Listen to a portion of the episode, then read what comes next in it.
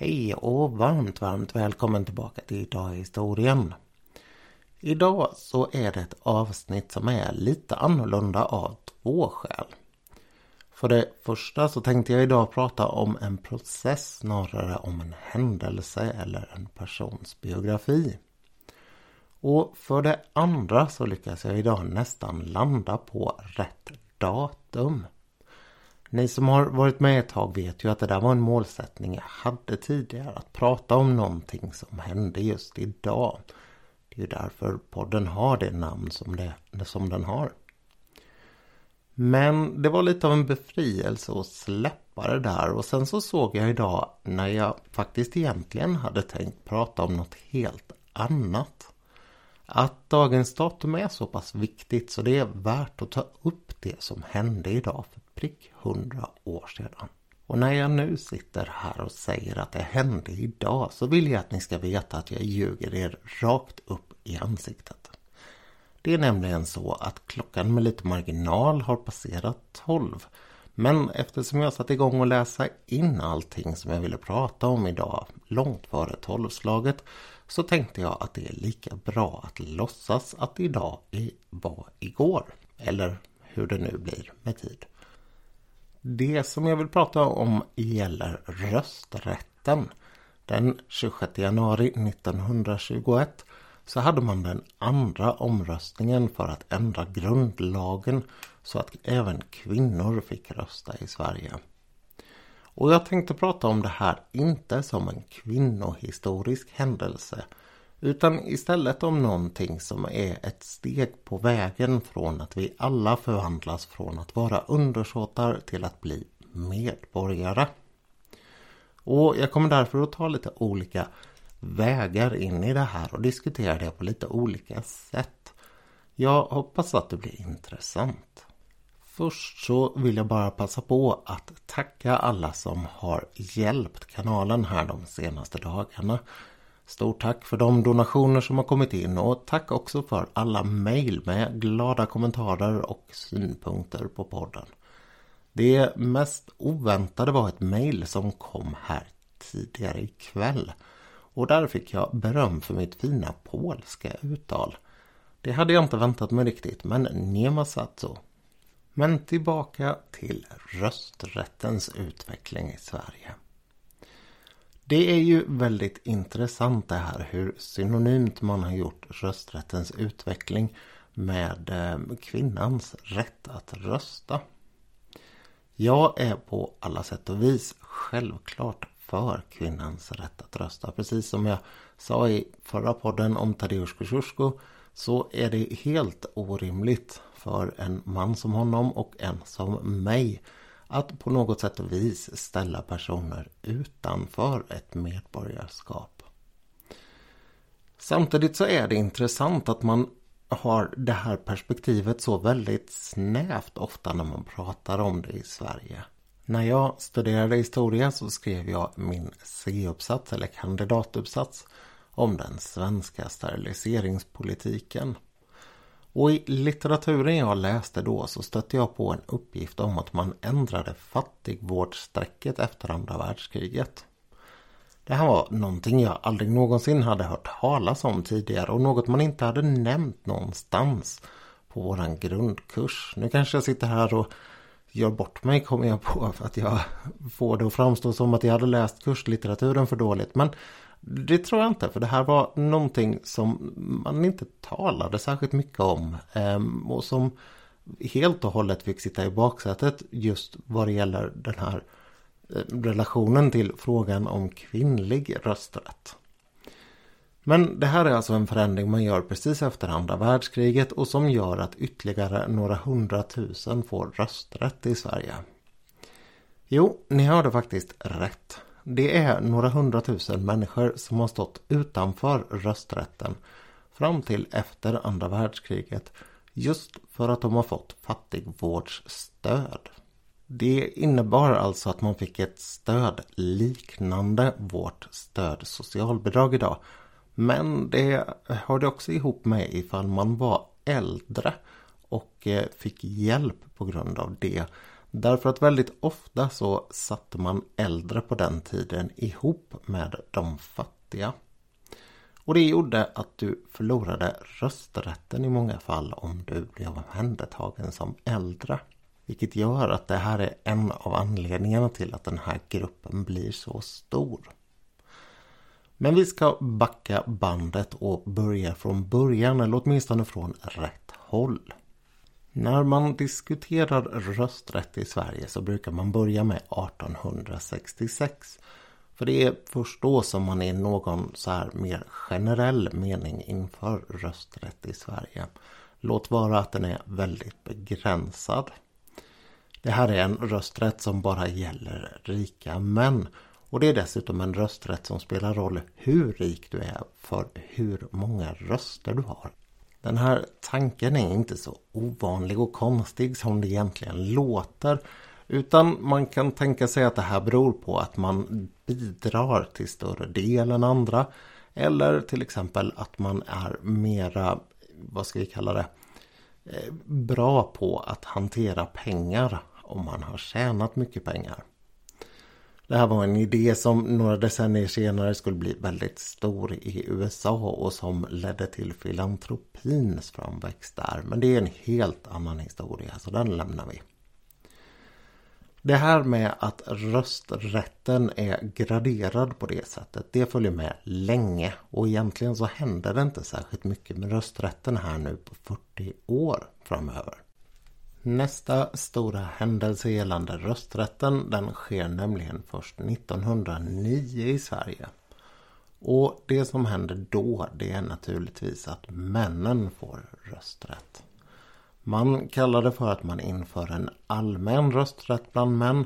Men det där är det som jag egentligen vill diskutera idag. Därför att det man gör det är att man tar bort de här reglerna som har sagt att man måste ha en viss rikedom eller en viss mängd egendom, alltså i form av mark eller så, för att få rösta. De här ersätts istället av en hel del andra regler och de här reglerna har blivit kända som streck. De här så kallade strecken de hade lite olika, eh, vad ska vi säga, sätt att begränsa rösträtten. Och jag tänkte gå igenom dem här nu. Det som är mest naturligt sett med våra ögon det är såklart åldersstrecket. Men istället för idag att man ska vara 18 år för att rösta så skulle man 1909 vara 24 år. Man skulle dessutom ha gjort sin värnplikt. Man fick inte vara straffad. Det här är alltså värnpliktsstrecket och straffpåföljdsstrecket. Och med straffad så menade man att man hade blivit dömd till fängelse eller straffarbete. Dessutom så fanns ett konkursstreck och det är ju någonting som nästan förklarar sig själv. Det innebar såklart att en person inte fick vara försatt i konkurs. Sen har vi det här fattigvårdsstrecket som jag nämnde tidigare vilket alltså innebar att om du var en person som fick hjälp ifrån det allmänna så var du inte berättigad att rösta. Alltså en tanke som är det motsatta till det här att om du är rik och betalar mycket så får du en större tyngd i, rösten, i röstandet. Vidare så har vi skattestrecket som innebär att om man inte har betalat sin skatt så får man inte rösta. Och sen så har vi ett omyndighetsstreck. Det är den begränsningen som kommer leva kvar längst vad det gäller rösträtten i Sverige. Och den säger alltså att man inte får rösta om man har blivit omyndigförklarad. Vilket man alltså kunde bli på grund av psykisk sjukdom eller handikapp eller sådana här liknande saker. För att göra det här lite mer lätt att se framför sig så kan man ta och titta lite på vilka effekter det här hade. Sverige hade ju en väldigt mycket mindre befolkning på den här tiden så det låter lite gulligt nästan när man ser hur många det var som påverkades av det här. 1908, alltså ett år före den här reformen, så hade 500 000 män rösträtt i Sverige. Ytterligare 100 000 män skulle egentligen ha rösträtt. Men de stoppades av de här reglerna kring skatteskulder och så vidare. 700 000 män i Sverige de saknade rösträtt och 1,4 miljoner kvinnor saknar rösträtt. Att dra slutsatsen att Sverige inte var särskilt demokratiskt före den här reformen 1909 det är tämligen enkelt. Det är dessutom så att väldigt många reagerar väldigt negativt. De allra flesta skulle jag säga och med all rätta. När man betänker att folk som hade företag hade fler röster. Folk som ägde stora gårdar och som arrenderade de fick rösträtten som de här som arrenderade skulle ha fått. Så om man tittar på min frus och min släkt så hade min pappas morfar på den här tiden, han ägde Mariestads bryggeri, väldigt många röster. Min frus släkt istället, de hade en gård i eh, mitten av Småland eller i Smålands västra kanter och hade få röster i lokalvalet där. Vilket med dagens syn på demokrati är mycket märkligt. Efter den här reformen 1909 så förändras en hel del. Det är en miljon män som har rösträtt efter den istället för 500 000 innan. Men det är en betydligt större grupp också som stoppas från att rösta på grund av de här olika strecken. Från att ha varit 100 000 så är de nu 250 50 000 män. Och alla de här kvinnorna som nu är uppe i ungefär en och en halv miljon. De har ju självklart ännu inte fått rösträtt. Tio år senare så ska det första riktiga beslutet i den frågan tas. Och då röstar man alltså igenom en första, eller man håller den första omröstningen för en grundlagsändring. Och sen på dagens datum Två år senare så har man den andra och i och med det så har kvinnor i Sverige fått rösträtt. Men som jag sa så skulle det inte bara handla om det här. Och därför så är det väldigt viktigt att ta upp de andra förändringar som skedde samtidigt här. Det är nämligen riksdagsval det här året och det är några nya grupper och regler som har kommit in här. Bland annat så har man sänkt rösträttsåldern från 24 till 23 år. Och dessutom så har man tagit bort de här strecken som fanns för skatter i de statliga valen, eh, alltså till riksdagen. Eh, men inte i de kommunala valen. Eh, och dessutom så har man ändrat regeln som gäller fattigvård. Nu från och med 1921 så gäller det bara personer som omhändertas av fattigvården. De som bara får bidrag därifrån, de får rösta. Och båda de här förändringarna är ganska väsentliga eftersom de på ett väldigt tydligt sätt signalerar att man tar bort delar av den här tanken om att man måste vara en skötsam och bidragande person för att rösta och att den istället börjar ersättas av en tanke som går ut på att det räcker med att man är född i eller har blivit medborgare i ett land. I samma riktning så går en ganska liten förändring som sker året efter. Det här är en förändring som påverkar ganska få personer men som för min del hade varit direkt avgörande. Från och med 1922 så får nämligen män som inte har gjort värnplikten rösta. Det här kallades ju som jag sa för värnpliktsstrecket och det fanns ju såklart en tanke på här också att man ska ha bidragit och skött sig för att få rösta. Det här är ju också någonting som är väldigt intressant när man tänker på vad de här orden allmän och lika rösträtt står för. Allmän rösträtt är ju såklart att alla ska ha det. Vilket ju knappast var någonting som man hade i det här läget. Lika, det innebär ju dels att man ska ha rösträtt lika många röster för varje person. Men också kan man tycka att den ska vara lika mellan olika personer. Och under åren 1921-1922 eller snarare i valet där 1921 så var kraven olika på män och kvinnor. Kvinnor hade nämligen ett lägre krav på sig just för att de inte behövde ha gjort sin värnplikt. Eller snarare, de hade ju ingen värnplikt att ha gjort. Det rör mig faktiskt en hel del det här att eh, vågen var tippad till kvinnornas fördel där i ungefär ett års tid. Det här med värnplikten är ju också en ganska märklig konstruktion som vi egentligen inte behöver dyka ner särskilt djupt i nu. Men den kommer förfölja männen på olika sätt framöver i tiden. Och det är faktiskt väldigt sent som män slutar råka illa ut på grund av det här. Dels därför att de har svårigheter med att få bland annat statliga anställningar. Och det kunde gälla faktiskt ganska idag som man ser det banala saker. Man kunde under ganska lång tid vad jag förstår till exempel inte bli brevbärare om man hade vapenvägrat. Ett betydligt närmare i tiden fall det är författaren och debattören Mattias Svenssons stora bekymmer med att adoptera efter att han hade vapenvägrat. Det här är en historia som vi inte behöver fördjupa oss i nu. Den som är intresserad av att läsa det kan titta på hans blogg där han har en gammal artikel om det här som heter Fem år av längtan. Av Mattias Svensson alltså.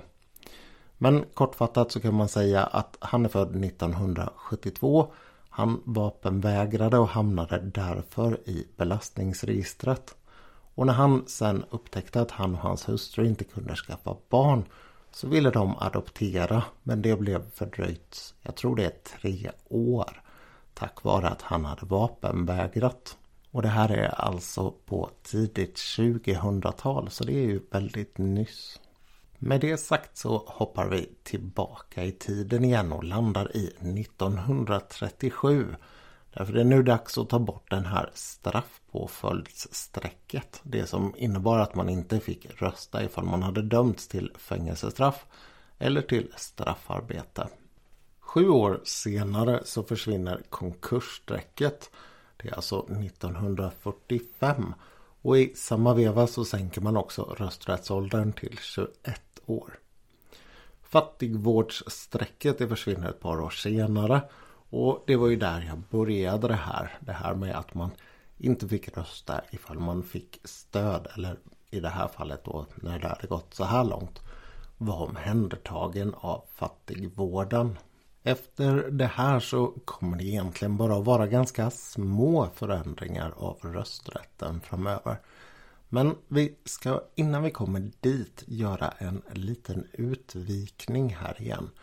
Och den här utvikningen gäller den här gången vad man kan se för andra invändningar mot just det här som jag sa med att vara en medborgare. Vi ska hoppa tillbaka till det tidiga 30-talet igen och så ska vi ta och prata om det här som jag nämnde lite hastigt i början. Nämligen den svenska steriliseringspolitiken. Det är ju ett ganska otrevligt kapitel i vår historia. Och det är ju så väldigt märkligt att tänka sig att man har demokrati och samtidigt steriliseringspolitik. Att man tänker sig att man ska ha rätten att sterilisera folk bara beslutet har fattats i rätt ordning. Det som gör den här politiken extra sorglig vad det gäller Sverige det är att vi var så hiskeligt duktiga på att sterilisera om man jämför med andra länder. Vi var faktiskt bland de bästa i klassen. Eller sämsta borde man ju egentligen säga. Den lag som kom 1934 den ansåg man var för svag faktiskt. Och därför så inför man en andra lag 1940 med den här lagen så förväntar man sig att kunna utföra betydligt fler steriliseringar och det lyckas man med.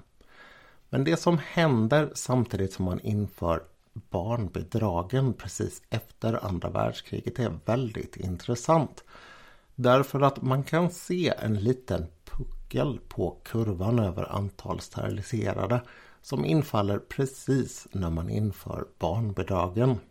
De svenska barnbidragen hade, genom, eller hade föregåtts av en ganska lång debatt om ifall man kunde ge folk pengar eller om man skulle ge folk barnbidragen i natura.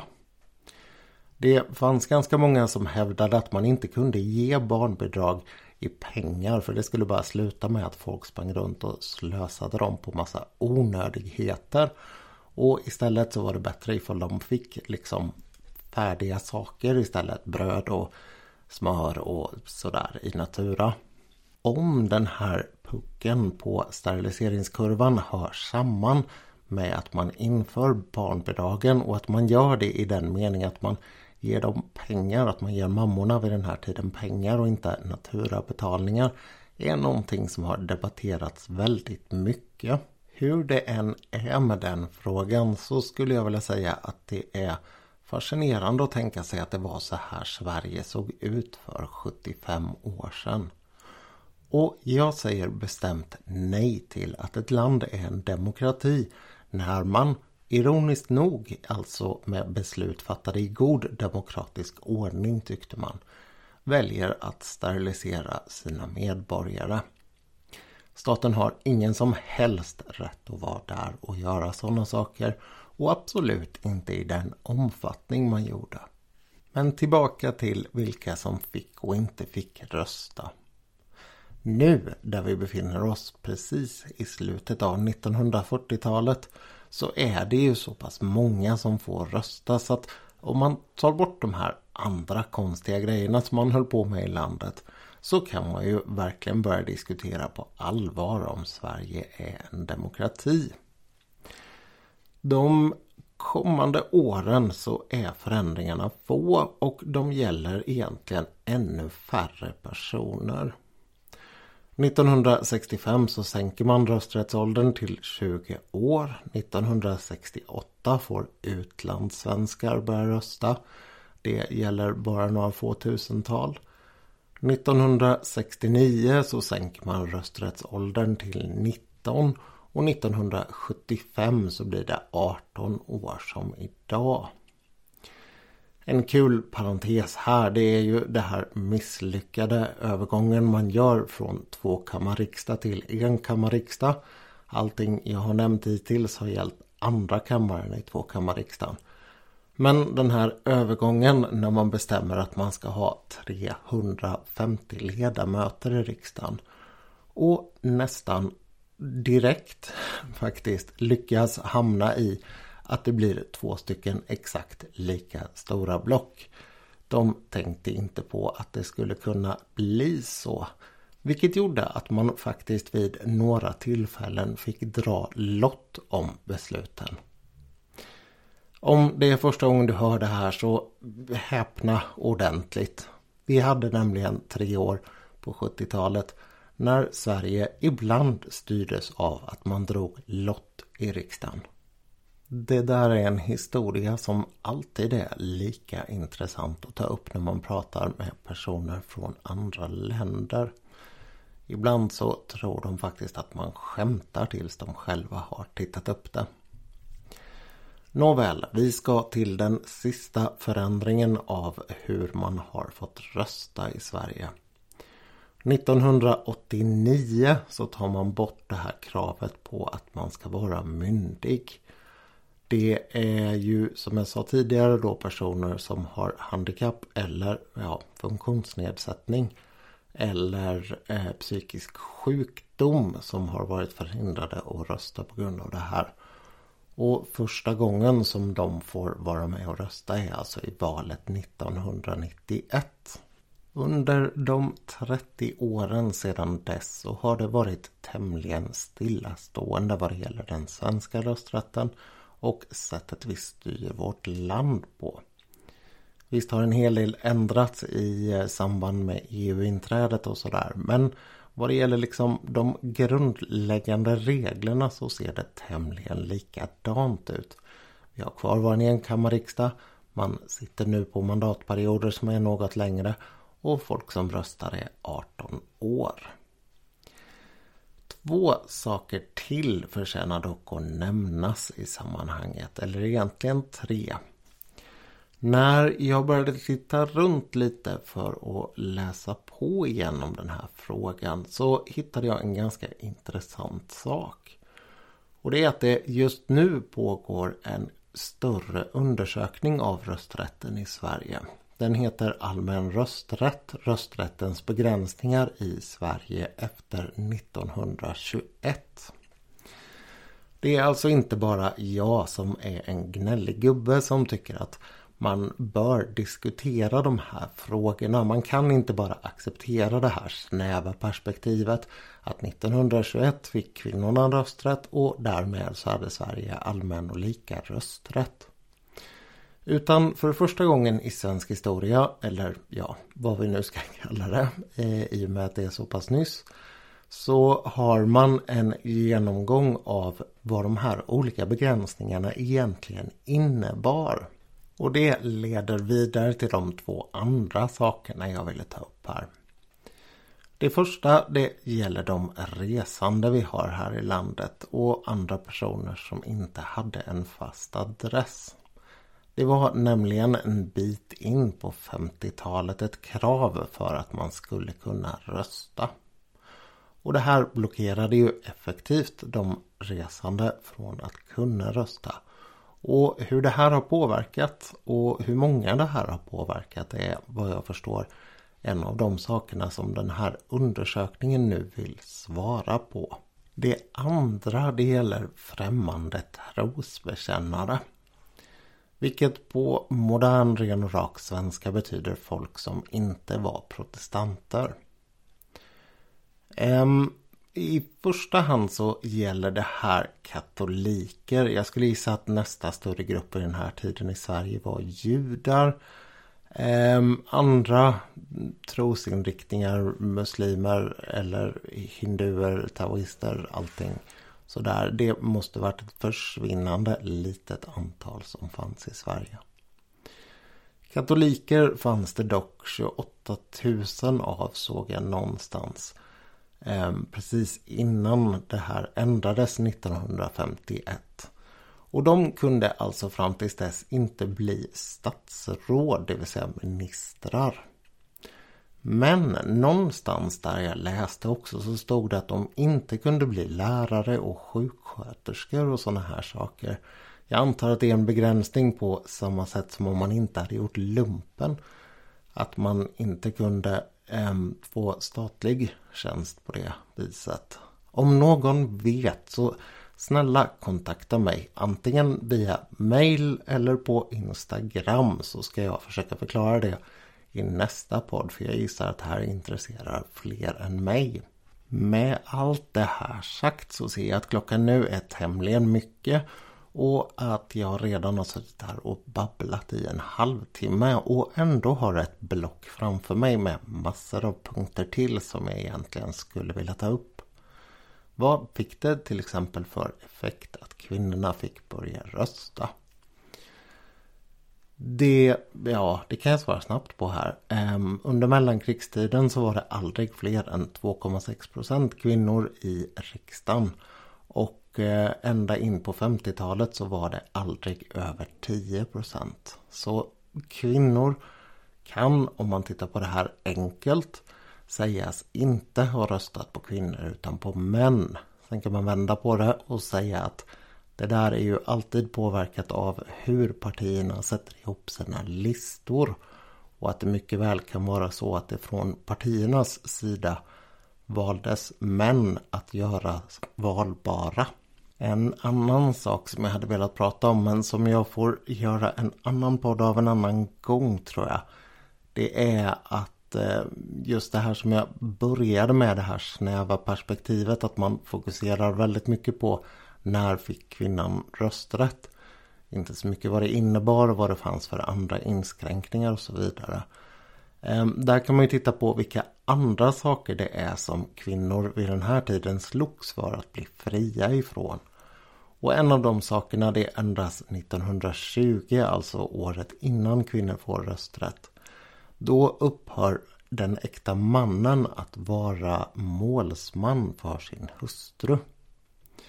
I det korta perspektivet så tror jag att det där spelade en väldigt mycket större roll för kvinnan än att man hade eller inte hade rösträtt.